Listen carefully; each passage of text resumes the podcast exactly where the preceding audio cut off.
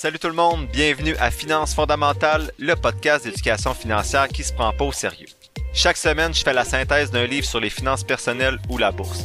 Je résume donc des heures de lecture en quelques minutes pour que t'aies pas à le faire. Tout ça dans un vocabulaire accessible avec des exemples réalistes et transparents qui vont te permettre de mieux comprendre le monde financier si tu es débutant dans le domaine ou plutôt de réfléchir à tes stratégies actuelles si tu navigues déjà dans ce domaine-là. Donc, si tu souhaites prendre en main tes finances et te construire un patrimoine qui va te permettre d'être libre de faire ce que tu veux, t'es à bonne place. C'est parti, bon podcast!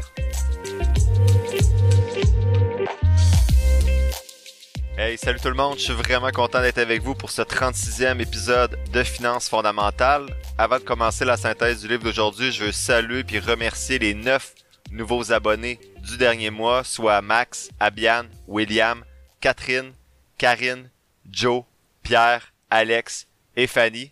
On est donc rendu à 13 abonnés, donc merci énormément pour votre support.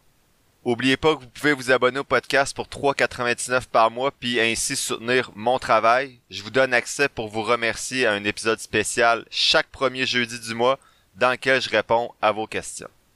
Ce jeudi soir, je vais aussi envoyer trois documents à mes abonnés, soit mon fichier Excel avec mes dernières analyses d'environ 200 compagnies, mon fichier Excel vierge avec toutes les formules déjà automatisées pour que tu puisses euh, faire tes propres analyses si tu le souhaites, et également un guide clé en main justement pour utiliser ce fichier-là étape par étape.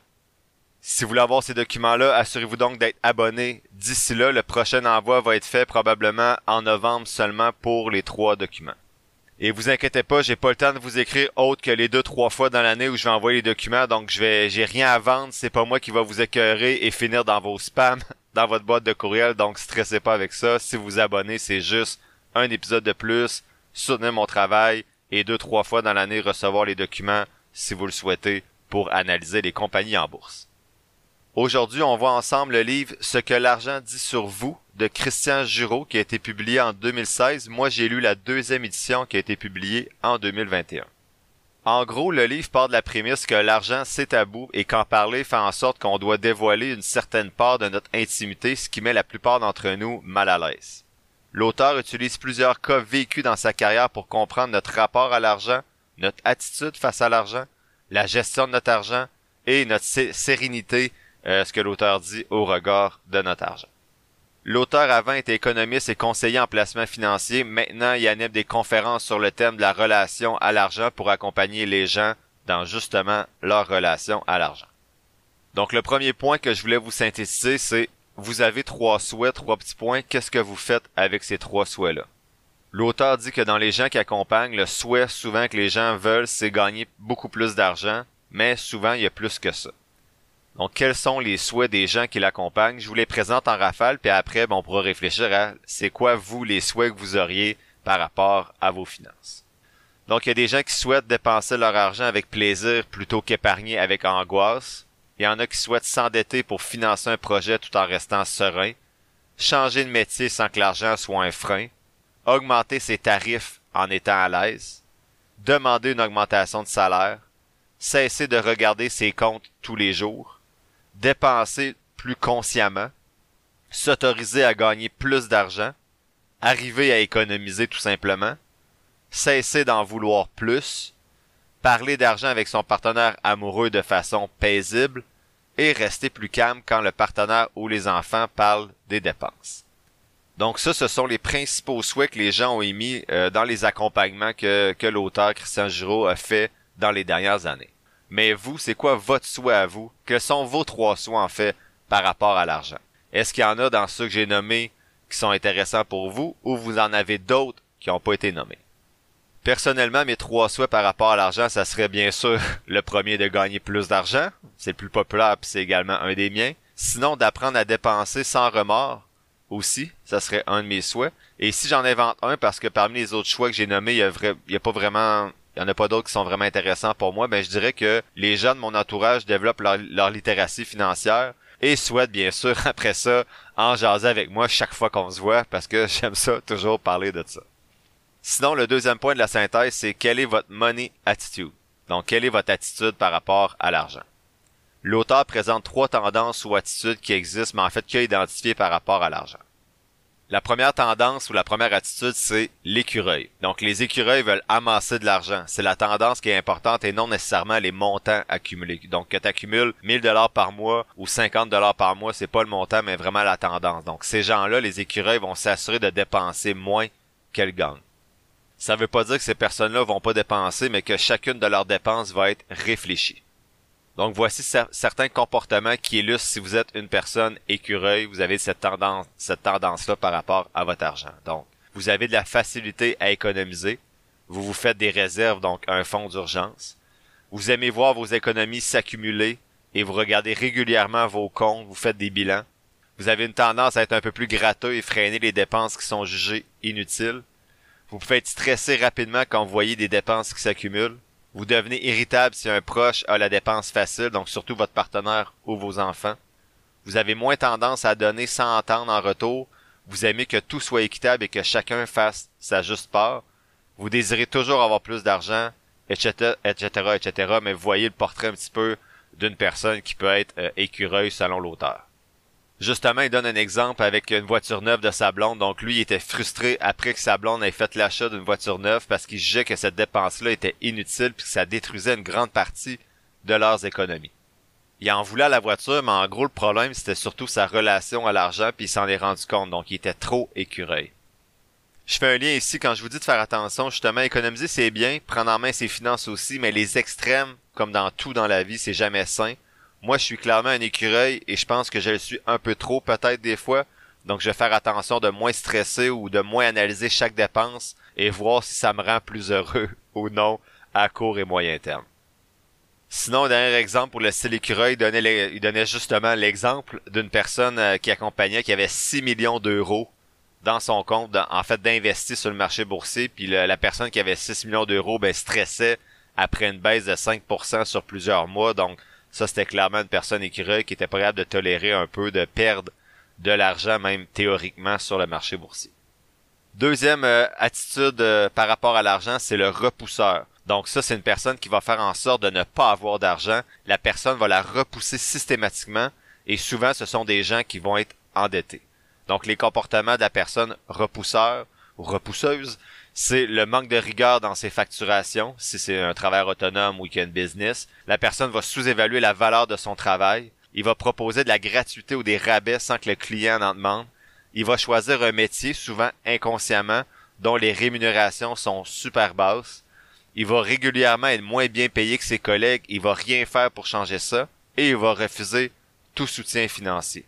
Donc l'auteur, Christian Giraud, donne l'exemple d'une personne qui accompagnait qui avait refusé sa part d'héritage pour éviter des conflits potentiels. Donc la personne était supposée recevoir un gros montant d'héritage et il a refusé de la prendre pour éviter de rentrer en conflit avec ses frères, ses sœurs et les autres membres de la famille. Sinon, le troisième et dernier euh, dernière attitude par rapport à l'argent, c'est la montagne russe. Donc cette personne-là va amasser puis se débarrasser de l'argent. Donc c'est un petit peu un mix des deux. C'est une personne qui est capable de ramasser de l'argent comme l'écureuil, mais qui va s'en débarrasser aussi vite que le repousseur. Donc, il a tendance à se retrouver à zéro souvent dans son compte en banque au niveau des finances, malgré des efforts pour économiser. Donc, on parle pas d'une personne qui économise pour un gros achat, donc exemple l'achat d'une maison, mais bien quelqu'un qui économise et dépense ensuite rapidement son argent sur des trucs inutiles. Donc, il n'y a aucune satisfaction, durable du moins, dans le temps.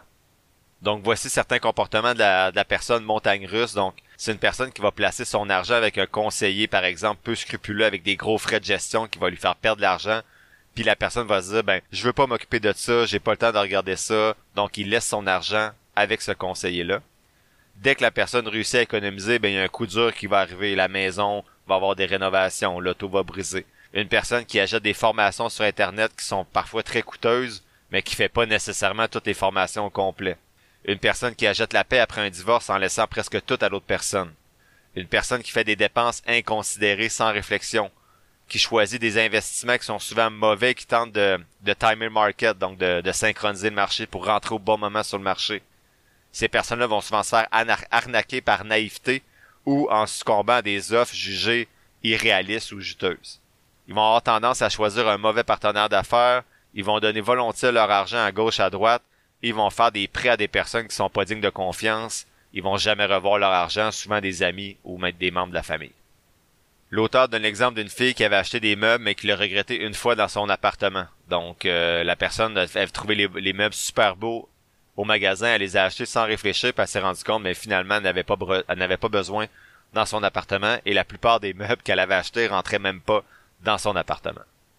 Donc on parle de sensation de satisfaction souvent éphémère qui est recherchée par les gens montagnes russes. Puis ça me ramène au livre de Pierre-Yves McSween, euh, En ai-je vraiment besoin? Donc, en as-tu vraiment besoin de réfléchir au moins 7 minutes ou 7 jours pour des plus gros achats avant de faire justement un achat peut-être euh, compulsif? Donc, ces gens-là, en, bout de ligne, vont souvent perdre confiance dans leur capacité à épargner parce qu'ils se disent, mais finalement, je fais des efforts, mais j'ai aucun argent dans mon compte en banque, mais c'est parce qu'ils dépensent trop rapidement cet argent-là. On peut tout avoir des dépenses bêtes parfois. Donc, personnellement, j'ai acheté le 3 ans de voiture électrique pour mes filles qui a coûté 1200 dollars et qui a dû rouler honnêtement environ une heure en trois ans. Donc, euh, en termes de ratio, euh, combien ça me coûte à l'heure de faire rouler cette petite voiture-là électrique, c'est quand même cher. Mais bref, la différence, c'est que les gens dans cette tendance-là vont se retrouver régulièrement dans ces comportements-là. Donc, faire un achat compulsif une fois de temps en temps, ça arrive. Mais si tu fais ça à chaque semaine ou à chaque mois, ben c'est peut-être que tu te retrouves dans cette euh, attitude-là par rapport à l'argent de la montagne russe. Donc, quelle est votre attitude par rapport à l'argent? Quelle est votre money attitude? Moi, c'est vraiment écureuil. Vous, je ne sais pas. Posez-vous la question, puis peut-être que ça va vous permettre de mieux comprendre certains des comportements que vous adoptez. Troisième point de la synthèse, c'est parler d'argent avec les enfants.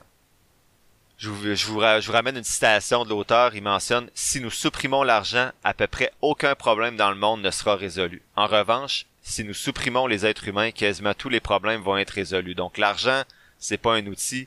En fait, l'argent, c'est un outil, c'est pas une finalité. Il dit qu'en Suisse et au Québec, donc l'auteur est suisse, euh, c'est tabou, même si c'est un peu moins vrai avec les plus jeunes générations. Donc les gens qui sont dans la vingtaine, il semble, selon l'auteur, qui ont euh, qui ont moins de de retenue à parler d'argent, alors que dans d'autres pays comme aux États-Unis, mais c'est valorisé de parler de finances, de, de, réussir en fait financièrement. Oubliez pas que parler d'argent, c'est parler de chiffres seulement, et ces chiffres-là, c'est pas vous. Ils disent rien de qui vous êtes. Ça peut parler de votre capacité à valoriser vos compétences et développer votre valeur, à la chance que vous avez peut-être eue par rapport aux autres ou à d'autres choses, mais ça représente pas du tout qui vous êtes. Donc l'auteur donne un exercice de réflexion, il vous pose la question, quel serait le risque de parler de votre salaire, de votre actif net, de vos dettes à vos amis, à votre famille? Moi, ça me fait plus rien de parler de ces chiffres-là maintenant à mon entourage. Puis je trouve que aucun, euh, même si je parle à des amis qui font 3 400 000 par année, ben de dire que je fais 100 000 ou que j'ai un plus petit actif qu'eux, ça me dérange pas je trouve que ça ouvre plutôt des ça ouvre plutôt sur des discussions qui peuvent être super enrichantes autant pour moi que pour l'autre personne et c'est la même chose si je parle avec des gens qui ont soit moins d'actifs nets ou un salaire euh, plus bas que le mien.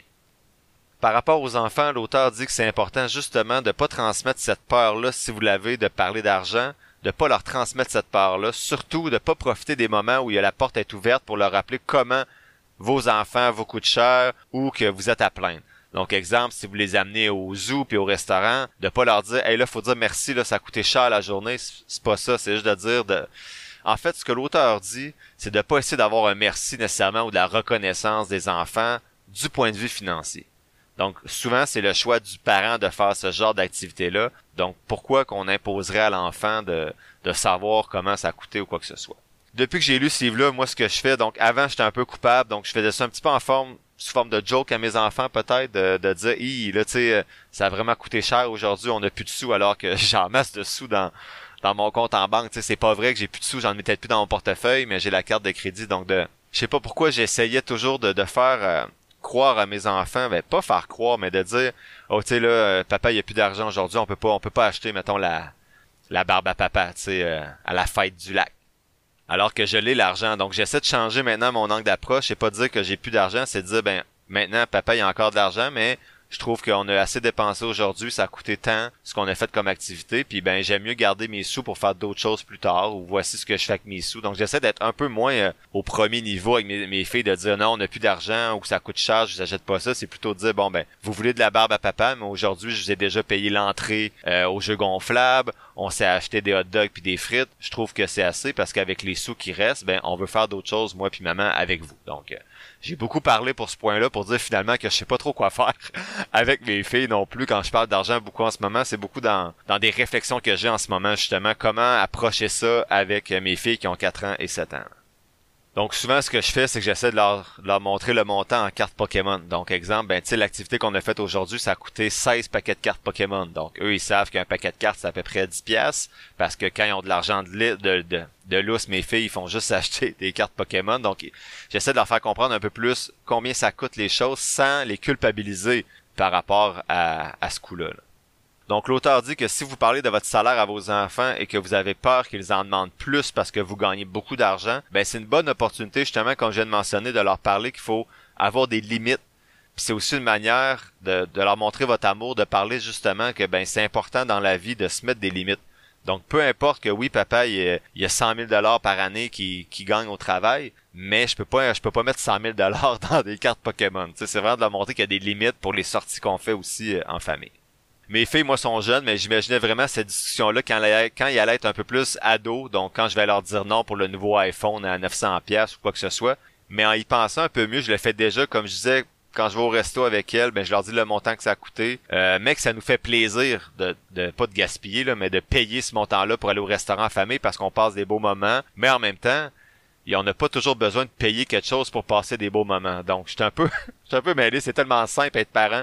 Donc, euh, comme je disais tantôt, je suis encore en réflexion de trouver la bonne façon de, de parler de ça avec mes filles, mais peut-être qu'ils sont juste trop jeunes aussi. Mais en fait, les podcasts et les livres que je lis disent que à partir de deux ans, tu peux parler d'argent avec euh, tes enfants, bien sûr, d'une façon différente, mais tu peux commencer super tôt à leur parler d'argent. Donc, c'est juste trouver la bonne manière de le faire.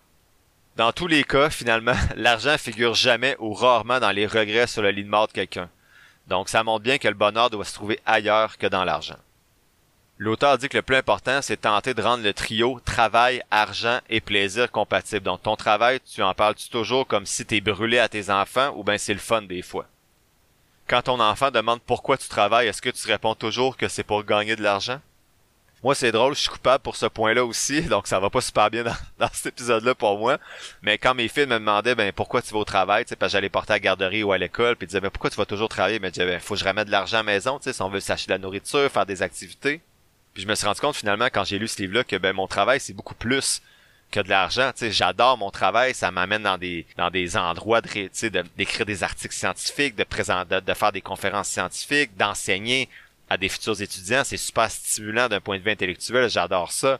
Oui, je le fais en partie pour l'argent, mais je le fais aussi pour, pour, beaucoup plus que ça. Donc maintenant, quand je parle de mon travail à mes filles, je leur en parle pas, je leur en parle pas juste du point de vue financier, je leur en parle aussi du point de vue de ce que ça m'apporte, de ce que j'aime de mon travail. Et je pense que ça, c'est important comme travail si on veut que nos, comme travail, comme parents, si on veut que nos enfants également plus tard se trouvent un métier qu'ils apprécient, oui, pour l'argent que ça leur apporte, puis le style de vie que ça leur permet de vivre, mais aussi de, de, de se découvrir, puis de, en fait, de se réaliser dans, dans leur métier, puis pas juste de faire ça pour l'argent attention ici, je dis pas que c'est mal de travailler pour l'argent. Je suis très conscient qu'il y a des gens à certains moments de leur vie ou des fois toute leur vie qui vont travailler pour ramener de l'argent puis faire vivre leur famille ou ben eux vivent euh, leur vie tout seul. Puis c'est très noble, puis il y a rien contre ça. Donc euh, il y a même des gens de mon entourage qui ont perdu un emploi récemment, puis qui sont en recherche, puis qui disent mais ça va peut-être me prendre un emploi de transition dans lequel je serais pas nécessairement passionné, mais au moins pendant quelques mois, quelques années, je vais réussir à ramener de l'argent euh, dans le patrimoine familial. Puis ben un jour, je vais retrouver un métier qui me permet de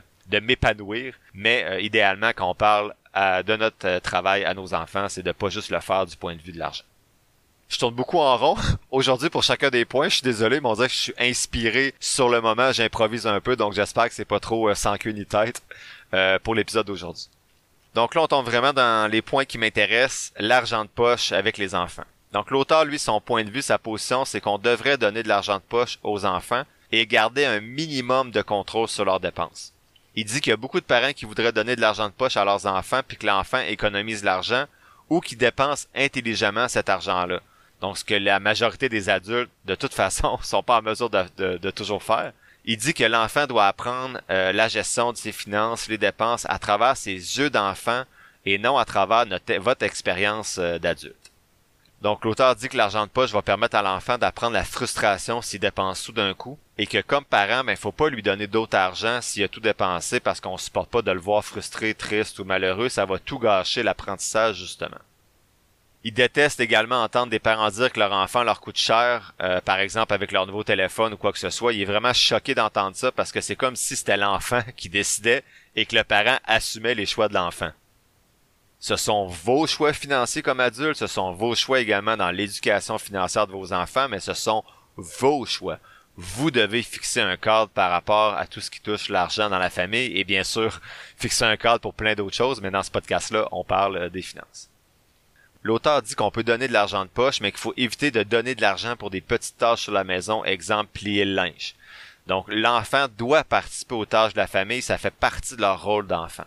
Pour les plus grosses tâches, par contre, exemple, si l'enfant vous aide à teindre le patio, j'allais dire le style patio, mais j'ai ça teindre les patios. Donc, si l'enfant vous aide à teindre pendant une journée complète, ben, vous pouvez voir ce qui est juste pour vous et pour l'enfant. Donc, vu que vous n'aurez pas à payer un peintre si vous les payez pour le faire faire, que ça vous aurait coûté 800 pièces, ben t'es pas obligé de donner 800 dollars à ton enfant, mais tu peux peut-être lui donner 80, 100 dollars, vu qu'il a travaillé fort pour vous euh, pour vous aider et que de toute façon vous auriez peut-être payé quelqu'un euh, pour le faire. L'auteur dit surtout de ne pas donner d'argent pour des résultats scolaires ou sportifs parce qu'un enfant plus doué va être avantagé alors qu'il va peut-être travailler beaucoup moins fort que l'autre enfant. Il faut trouver des récompenses autres que monétaires si vous voulez féliciter vos enfants pour des résultats scolaires ou sportifs. Ça peut être de passer un moment avec lui par exemple. Enfin, l'auteur dit de ne pas compenser vos absences ou vos comportements inadéquats. Donc, si vous manquez un spectacle, par exemple, de compenser ça avec de l'argent ou des cadeaux. L'important, c'est de changer le problème à la source.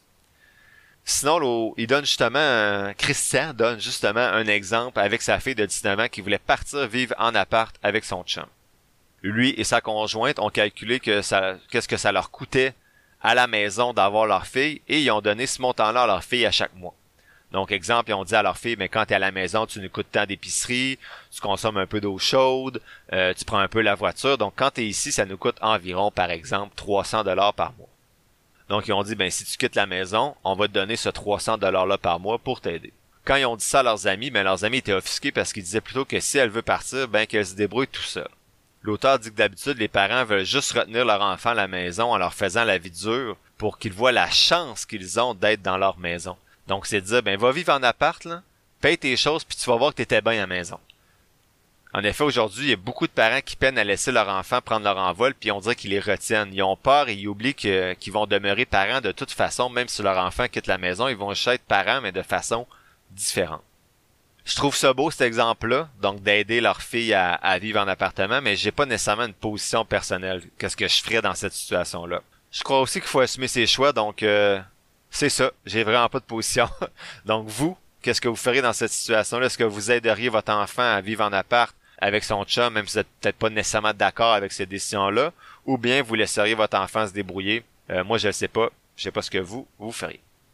Les sujets de, l'argent et des enfants, c'est vraiment un sujet que je veux creuser davantage prochainement parce qu'on dit souvent que vers 8 ans, euh, selon les podcasts à date, mais l'enfant est vraiment prêt à apprendre et à comprendre et à gérer justement euh, de l'argent de poche. J'ai pas ma stratégie claire encore avec ma blonde. Euh, j'aimerais bien en découvrir, en découvrir une. Donc, euh, écrivez-moi la vôtre si vous n'avez une qui fonctionne bien, que vous avez déjà expérimenté avec vos enfants. À date, ce que j'ai, c'est de faire une liste de tâches dans la maison, mais qui est pas rémunérée. Donc, pour amener les enfants à contribuer à la famille. Donc, ça, c'est déjà fait. On a un tableau des responsabilités. Chaque, chacune de nos filles a trois tâches à faire pendant la semaine. Exemple, passer le balai, la, balayeuse, vider la vaisselle, euh, ranger la maison, etc. Bon, là, ma plus vieille, elle a 7 ans, donc elle de 4 ans et de 7 ans contribuent chacune à leur tâche selon leur niveau de compétence. Vers 8-9 ans, ce que j'aimerais faire, donc ma plus vieille a 7 ans, j'aimerais donner un montant X par mois, peu importe ce qui arrive. Donc, comme je disais tantôt, ben, exemple, ma, ma, plus vieille, quand elle va avoir 8 ans, je vais peut-être lui donner ben, 10 dollars par mois qu'elle va avoir automatiquement, mais ce que je vais lui demander, c'est la moitié de tout ce que tu reçois, que ce soit de moi ou à ta fête. La moitié, donc 50%, doit aller dans ton cochon qu'on va placer à la banque et investir bientôt. Elle ne sait pas encore. Et l'autre côté, ben c'est l'autre 50%, tu peux faire ce que tu veux avec. J'ai aucun droit de regard sur ce que tu vas acheter. Tu as reçu 50 euh, pièces à ta fête, tu as 25 dollars à dépenser, tu veux t'acheter 25 dollars de cartes Pokémon, de bonbons ou tu veux le donner à des amis ben tu fais ce que tu veux avec ce 25 $-là. Donc ce que j'ai en tête, c'est vraiment ça, peut-être 10 euh, dollars à 8 ans, ensuite peut-être rendu à 20 dollars à 10 11 ans, je ne sais pas trop encore pour les montants là. Et tout ce qui est les autres tâches spéciales serait rémunéré à la pièce.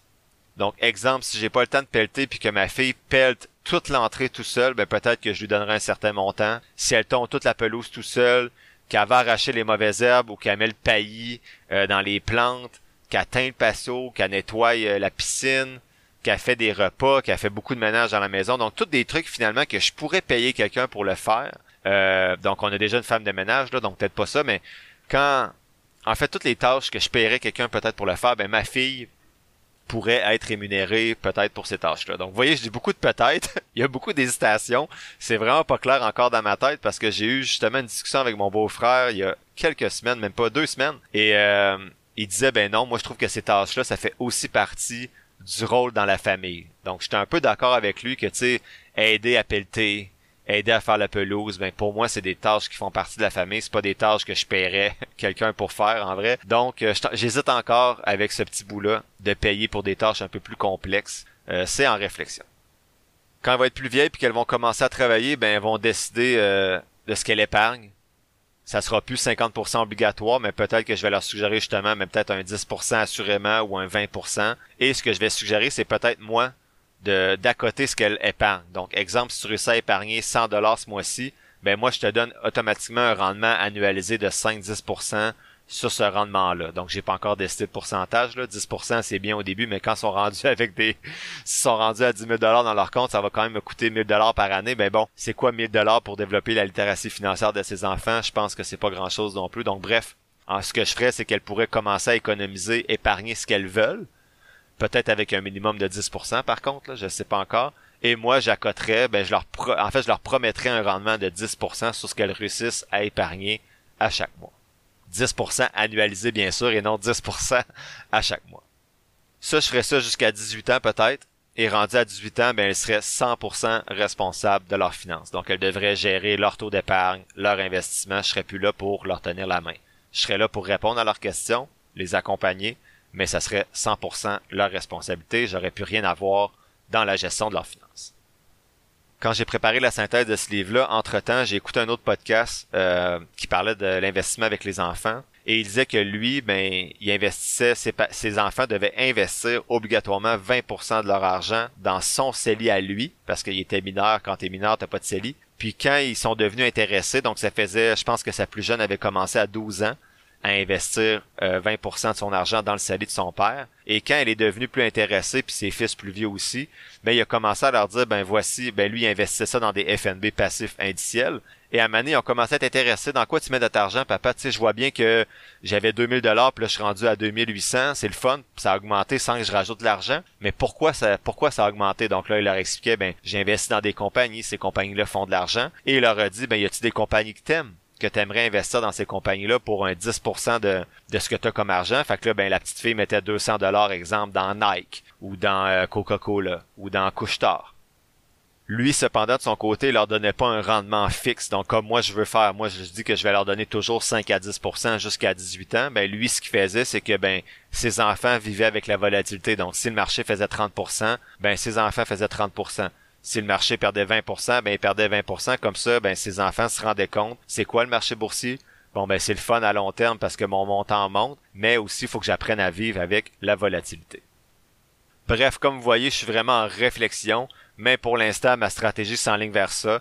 Guidez-moi vers d'autres choses, s'il vous plaît, ou renforcez mes, mes choix en me proposant par Gmail ou sur la page Facebook, euh, sur Messenger, ce que vous vous faites et si ça a fonctionné ou s'il y a des choses que vous avez essayées qui n'ont pas du tout fonctionné. Et je pense que je vais faire dans le futur un épisode spécial euh, pour les abonnés justement, ou peut-être pour tout le monde, euh, sur euh, l'éducation financière avec les enfants. Puis je vais présenter différentes stratégies, puis je vais me positionner. Donc j'aimerais ça si vous me proposiez plusieurs idées pour que je puisse faire ce type d'épisode-là. Sinon, quatrième point, il n'y a pas juste les enfants, il y a le couple aussi. On l'a vu la semaine passée avec Pierre-Yves McSween de parler de finances dans le couple, c'est pas facile. Ben, cet auteur-là, justement, aborde également ce point-là avec le point 4 qui est parler d'argent en couple.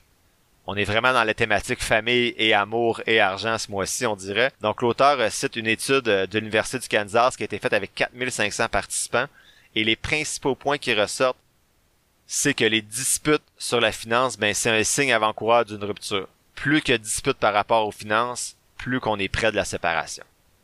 Sinon, puis celle-là me surprend aussi, c'est que parmi toutes les causes de disputes, que ce soit l'éducation, les enfants, le sexe, la famille, les finances sont celles qui vont toucher le plus profondément les individus.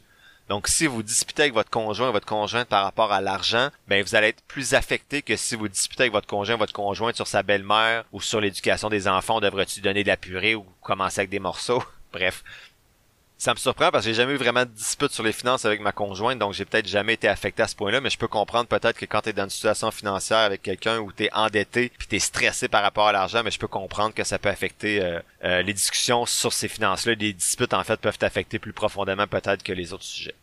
Sinon, il n'y a aucune différence entre les, les couples riches et les couples pauvres. Il y a autant de disputes et le résultat est de même s'il y a des disputes, ça peut mener à des ruptures. Si ces disputes sont présentes dès le début d'un couple, ben elles vont s'intensifier avec le temps. Donc si vous commencez une nouvelle relation puis qu'il y a des disputes par rapport à l'argent, dites-vous que si vous réglez pas ça, ça va juste aller de mal en pis. Et enfin, ben prend plus de temps, ça, prend plus de temps en fait de se remettre des différents financiers quand ces conflits-là sont souvent plus intenses et le langage, selon eux, qu'on utilise dans ces disputes-là sur l'argent est souvent plus sévère que lorsqu'on se dispute sur d'autres sujets. Donc l'argent est vraiment un sujet sensible en couple selon cet auteur-là. Ensuite, euh, Christian Juro propose trois cas, donc trois exemples euh, de situations de personnes que lui a réellement accompagnées. Donc, c'est des exemples euh, réels, de vrais exemples, où il y a des gens qui a accompagné qui étaient dans, dans ces situations-là. Je vous les explique et ensuite je me positionne un petit peu par rapport à ça. Donc, le premier exemple, c'est Anna, qui est propriétaire d'une maison payée complètement. Il a donc elle a aucune dette sur sa maison. Elle se fait un nouveau chum qui vient habiter chez elle et elle dit que ce chum-là, ben, il paye rien parce qu'elle ne paie rien à la banque anyway. Donc lui, il se dit, ben vu que tu n'as plus rien à payer sur ta maison, pourquoi je te paierais un loyer? Donc il se dit, ben ça te coûte 0 dollar par mois ta maison, donc si je te, je te paye 500 dollars par mois, ben je me fais fourrer, tu sais, je devrais te donner 0 dollar parce que toi tu payes rien. Elle ajoute toutefois que son chum a accepté de payer la moitié de la nouvelle toile de piscine.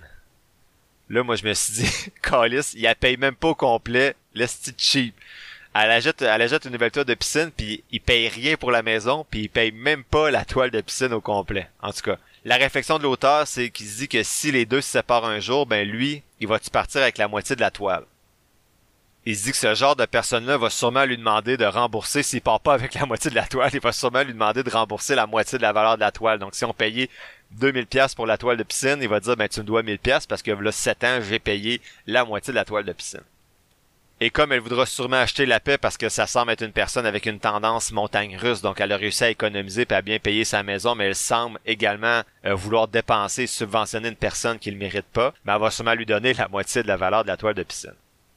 L'auteur dit pourquoi son nouveau chum paierait pas un léger loyer, donc de quoi de raisonnable, qu'Anna pourra elle utiliser ensuite pour acheter ce genre de choses-là dans sa maison.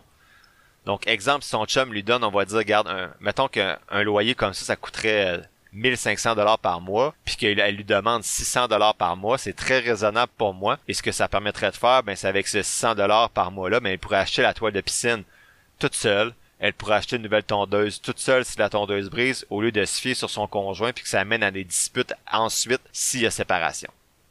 Je fais le lien avec la facture amoureuse qui a été résumée, le livre qui a été résumé dans l'épisode précédent, donc l'épisode 35. Il n'y a pas de solution idéale, mais il doit avoir des discussions en pleine conscience des différents enjeux qu'on est en couple, surtout avec un nouveau chum ou une nouvelle blonde.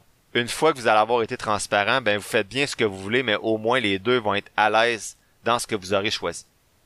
Donc dans le cas d'Anna, est-ce que elle et son chum sont conscients qu'elle, elle a pris un risque à l'époque en achetant sa maison? Donc même si elle ne paie plus rien, elle a quand même payé pendant un bout et lui devrait quand même payer quelque chose s'il était pas chez elle. Donc s'il habitait pas chez Anna, son nouveau chum, il aurait à payer un loyer.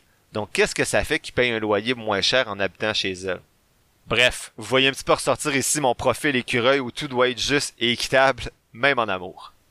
Le deuxième exemple, c'est Henri. Donc Henri est méticulé et toutes les dépenses vont être au prorata du salaire. Donc lui gagne deux fois plus que sa blonde, donc lui, il fait 10 000 dollars par mois et elle fait 5 000 dollars par mois. Ensemble, ils ont 600 000. 600 000. Ensemble, ils ont 6 000 de dépenses par mois. Donc, ils font 15 000 dollars par mois et ils ont 6 000 de dépenses. Lui paye 4 000 dollars et elle paye 2 000 dollars. Donc, ils ont payé les dépenses en fonction du salaire de chacun. Donc lui, à la fin du mois, il lui reste 6 000 dollars dans les poches et elle, 3 000 dollars pour les dépenses personnelles ou l'investissement. Donc lui, quand on lui parle, Henri, c'est indiscutable et équitable. Donc chacun paye la moitié, euh, chacun paye les dépenses selon son revenu. Pour lui, ben tout est beau. L'auteur, ben en fait, Christian, lorsqu'il l'accompagnait, lui fait, pourquoi je l'appelle Christian, je sais pas, mais bref, l'auteur lui, lui fait remarquer quand il l'a que Sablon a toujours et aura toujours pour le reste de sa vie deux fois moins d'argent que lui pour se gâter à chaque mois lui sent une injustice si on fait ça différemment, puis elle, ben, elle est frustrée parce qu'elle fait à la maison, ben, parce qu'elle fait plein de choses à la maison avec les enfants, puis ça, c'est pas considéré dans le calcul. Donc la solution, selon l'auteur, on devrait diviser le montant qui reste après les dépenses 50-50. Donc par exemple, s'ils payent chacun, 4, mettons, lui paye 4000 dollars et elle 2000 dollars, donc il leur reste chacun 6000 et 3000 dollars, on devrait mettre ce montant-là ensemble, donc 9000 dollars, et chacun aurait 4500 dollars à chaque mois pour se gâter.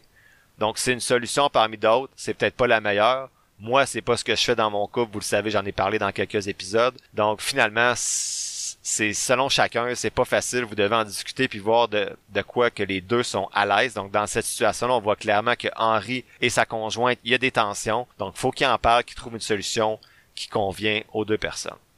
Enfin, troisième exemple, c'est Vanessa qui travaille fort et son mari, après une mauvaise expérience au travail, décide d'arrêter de travailler et de rester à la maison avec les enfants. Donc jusque-là, c'est correct. Si les deux sont d'accord, bon, Vanessa va devoir contribuer un petit peu plus aux dépenses, puis son, mari ben, va contribuer peut-être un peu plus à la maison avec les enfants. Le problème dans cette situation-là, c'est que son mari a arrêté de travailler, mais en plus d'avoir arrêté de travailler, il paye ses parents pour garder ses enfants et en plus, il paye une femme de ménage, et tout ça, vous comprendrez, à partir du salaire de Vanessa, parce que lui travaille plus.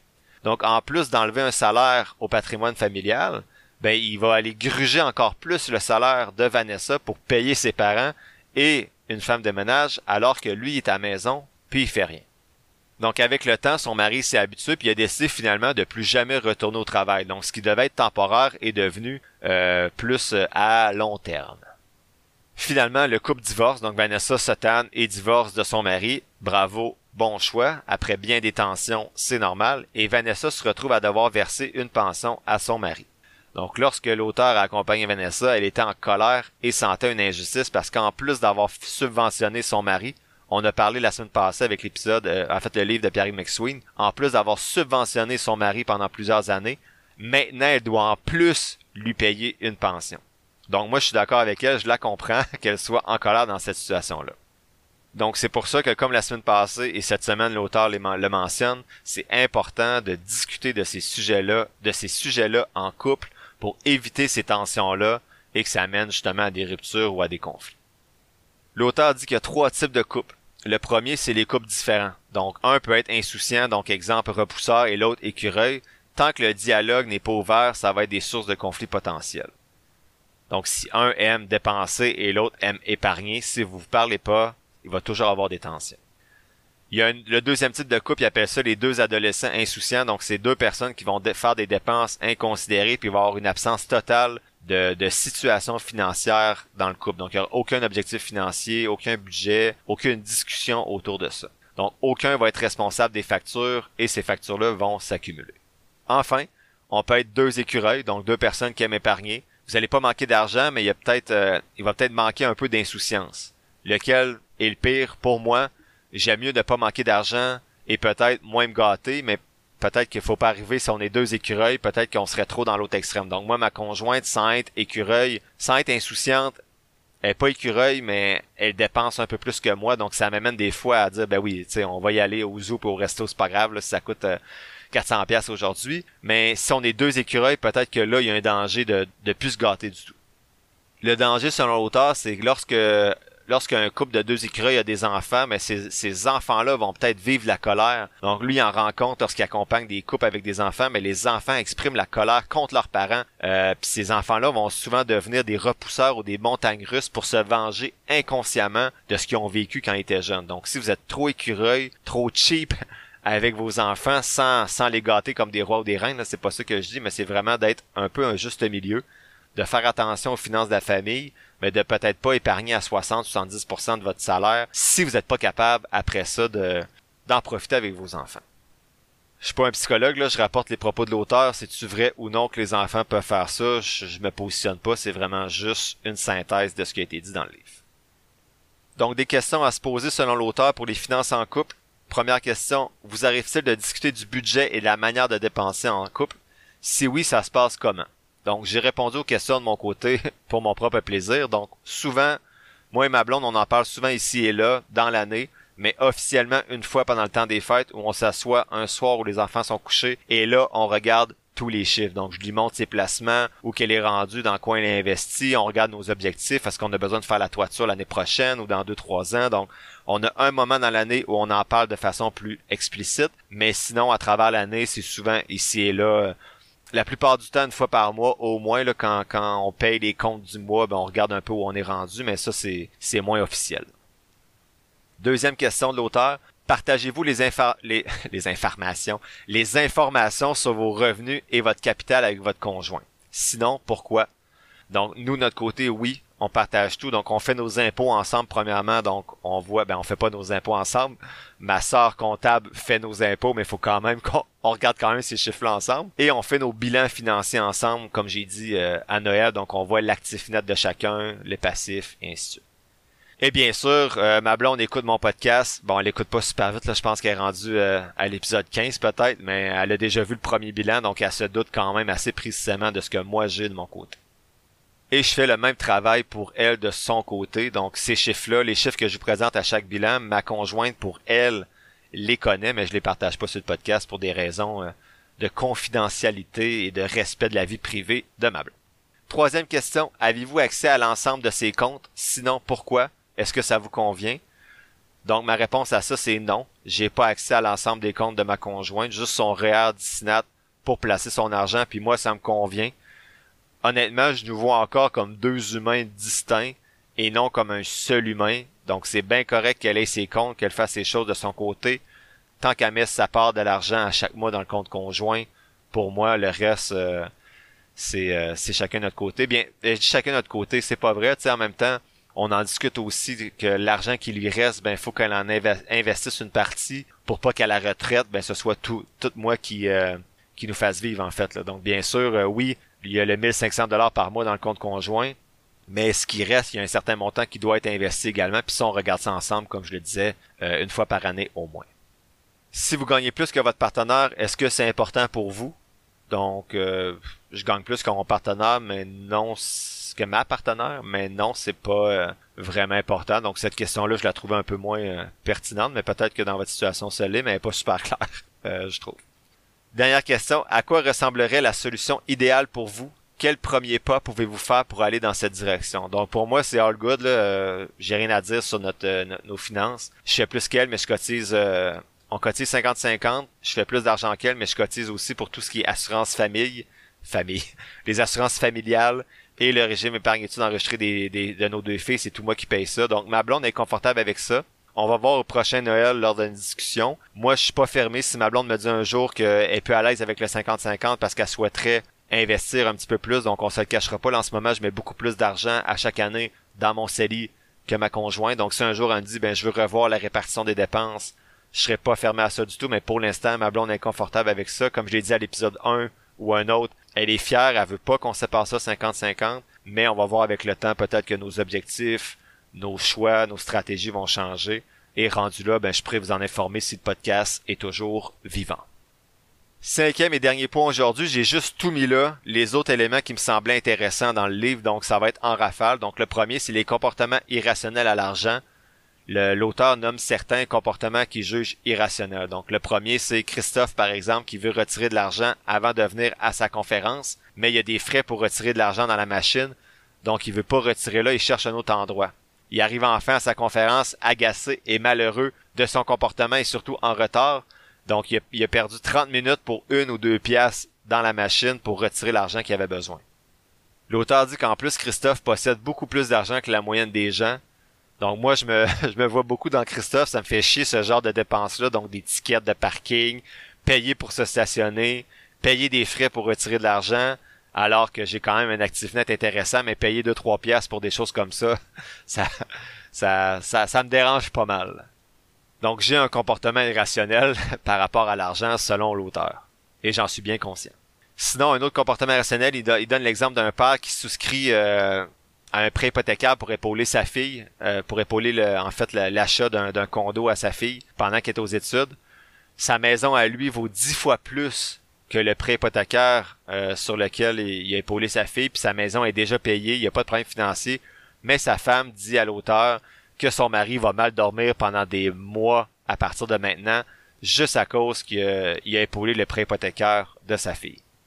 Et une autre euh, personne qui accompagnait qui avait une angoisse de pas pouvoir subvenir aux besoins de ses enfants si elle meurt, alors que ses enfants ont quand même 20 ans déjà et qu'il y a déjà plusieurs dispositions si jamais ça arrive. Elle a un testament, elle a des assurances vie pour ses enfants. Donc, voyez, il y a des gens qui ont des comportements irrationnels par, par rapport à l'argent, même s'ils ont déjà tout bien planifié, qui ont déjà beaucoup d'argent, ils vont toujours avoir cette angoisse-là euh, d'en manquer ou de ne pas pouvoir subvenir aux besoins des gens qui les entourent ou juste de d'être angoissé de dépenser de l'argent inutilement comme dans des frais de stationnement ou euh, quoi que ce soit ça a l'air un peu euh, un peu fou qu'on voit ça de l'extérieur ce type de comportement là mais je dois avouer que en écoutant plusieurs podcasts je me rends compte qu'il y a beaucoup de personnes qui réussissent à accumuler des montants énormes mais qui sont encore angoissés par rapport à l'argent donc euh, c'est pas c'est pas c'est pas aussi rare qu'on peut le croire Sinon, il y a un point que l'auteur parle pas beaucoup dans le livre, mais que j'ai trouvé intéressant. Il dit que c'est ridicule. En fait, il parle de l'individualisme matériel. Pour lui, c'est ridicule de tout acheter en neuf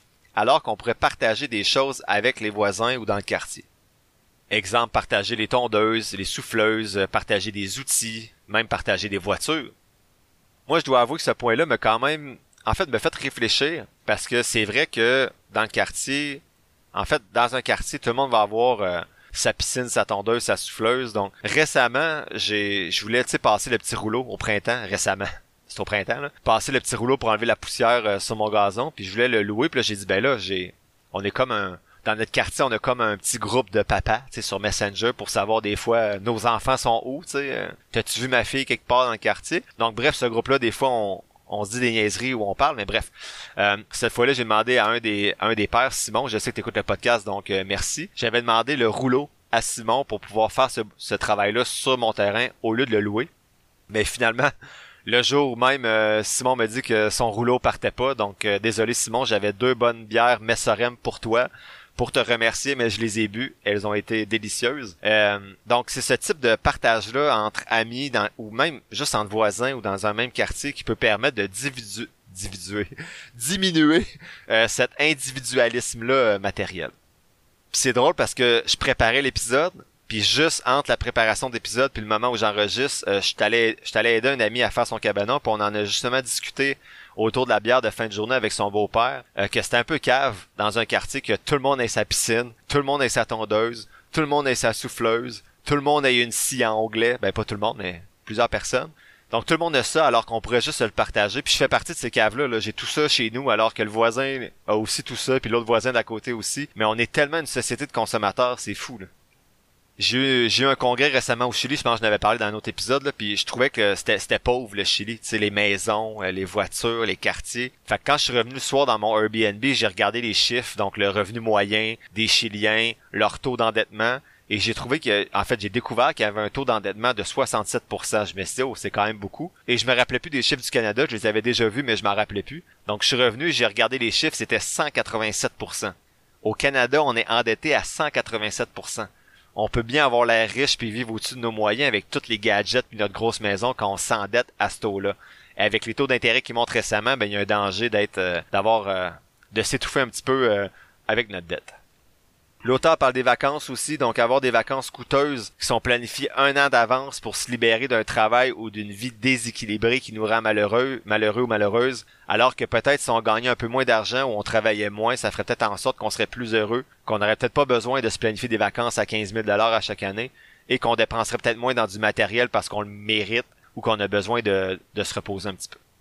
Un autre point, c'est dépenser son argent positivement. Donc l'auteur dit que payer les factures pour lui, c'est une corvée, mais qui a lu l'histoire d'un immigrant qui mentionnait qu'il était heureux de payer ses impôts en Amérique du Nord parce qu'il avait la chance de vivre dans ce pays-là.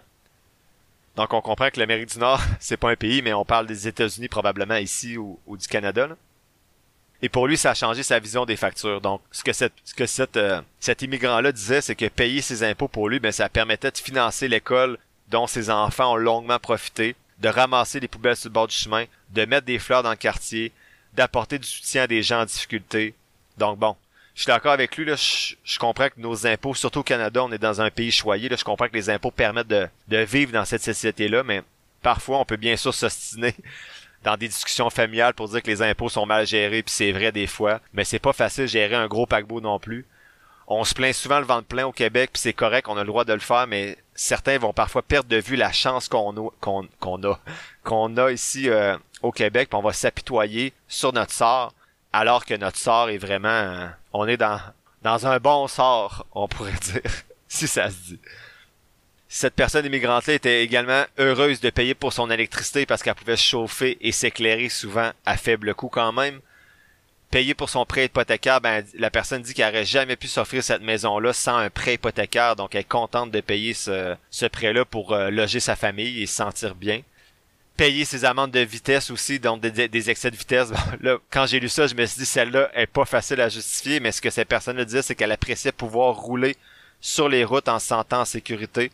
Donc sans cet effet-là dissuasif que les policiers ont, ben cette sécurité-là serait moins possible parce que pour plusieurs personnes, le collectif ne prime pas sur l'individuel. Donc je comprends, c'est pas toujours facile de faire ce que cette personne-là fait, d'être positif, mais pour moi, il faut arrêter de focaliser sur le négatif et tenter justement de, de mettre un peu de positif dans, dans tout ça. C'est pas miraculeux non plus, là, mais au moins ça va changer votre attitude. Euh, Puis c'est un peu vrai dans tout, là, c'est pas juste vrai par rapport aux finances. Il y a une étude de Talben Shahar qui montrait, je l'ai pas lu là, mais c'est l'auteur qui la cite, qui montrait que démontrer de la gratitude 5 minutes par jour, donc il y avait deux groupes, il y avait une étude témoin, euh, un groupe étude et un groupe contrôle. Euh, dans l'étude pour voir, ben il y a des, il y a, un groupe qui avait 5 minutes de gratitude par jour, puis l'autre groupe le faisait pas. Ils se sont rendus compte que le groupe qui démontrait 5 minutes de gratitude par jour était plus heureux, plus énergique, plus déterminé, plus positif, plus altruiste, plus actif, qui avait un meilleur sommeil et qui était moins malade. Qu'est-ce que je retiens de ce livre-là? Ben, êtes-vous écureuil, repousseur ou montagne russe? Posez-vous la question et regardez les impacts sur vos choix d'habitudes financières. Si vous avez un partenaire, un ou une partenaire et un ou des enfants, ben prenez le temps aussi d'en jaser avec eux, c'est important. La semaine prochaine, je fais la synthèse du livre de Thomas Stanley qui s'intitule The Millionaire Next Door. Ce jeudi, j'analyse pas d'action parce que ça va être le troisième épisode des abonnés. On aborde cette semaine dans l'épisode spécial la répartition des actifs États-Unis-Canada, le PE ratio, donc le, ratio, le, ratio court-bénéfice pour les fonds négociés en bourse, les dettes étudiantes et le fonds FTQ. Merci à ceux qui se joindront à nous dans les prochains jours.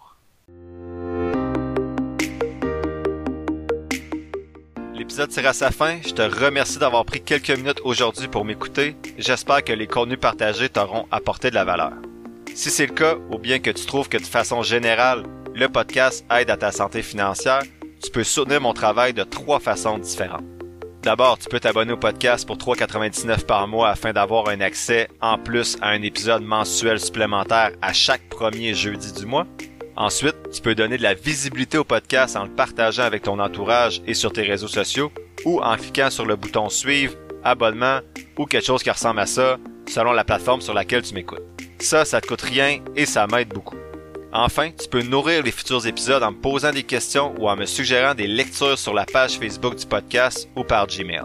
Toutes les informations sont quelque part dans la description de l'épisode. Je t'invite justement à t'abonner à la page Facebook du podcast pour avoir accès chaque semaine à l'image synthèse des épisodes et également à l'analyse des compagnies en bourse que j'effectue à l'aide de ma stratégie d'analyse fondamentale. N'oublie pas que je suis pas un expert, prends donc jamais ce que je dis pour du cash, fais toujours tes propres recherches. Sur ce, Merci encore pour ton écoute et on se voit dans le prochain épisode de Finances fondamentales.